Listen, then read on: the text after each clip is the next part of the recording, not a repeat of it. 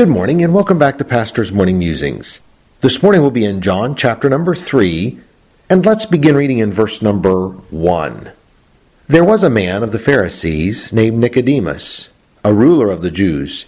The same came to Jesus by night and said unto him, Rabbi, we know that thou art a teacher come from God, for no man can do these miracles that thou doest except God be with him.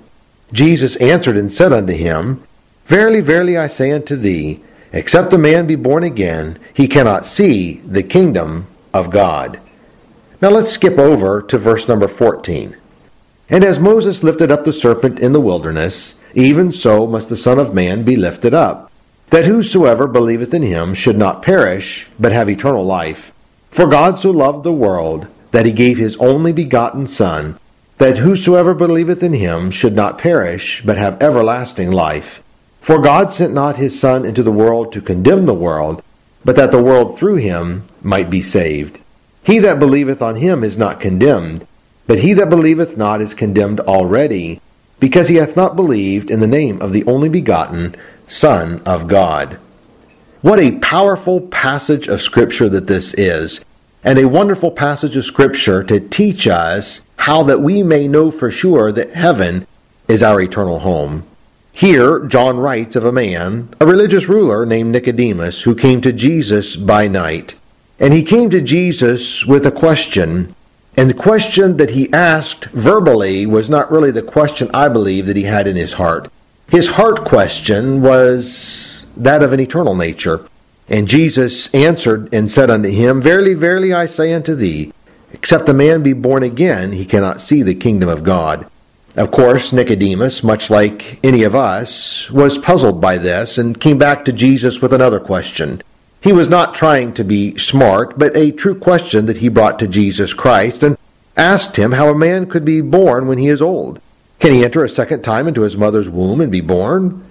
Of course, Jesus answered Nicodemus the answer to that question. In verse 5, he said, Verily, verily, I say unto thee, except a man be born of water and of the Spirit, he cannot enter into the kingdom of God. That which is born of the flesh is flesh, and that which is born of the Spirit is spirit. Dear soul, we cannot go to heaven without being born again. We cannot be a Christian without being born again. Jesus said, That which is born of the flesh is flesh, and that which is born of the Spirit is spirit. If you're listening to this, you have the fleshly birth, the water birth. But if you do not have the spiritual birth, then you're not a child of God. And Jesus Christ came to this earth, just as Moses lifted up the serpent in the wilderness, he was lifted up on our behalf. Because of his great love, he loved the world, and he gave of himself that we might have everlasting life. Dear soul, if you do not know Jesus Christ as your Savior, he wants to save you. He wants to give you that eternal life.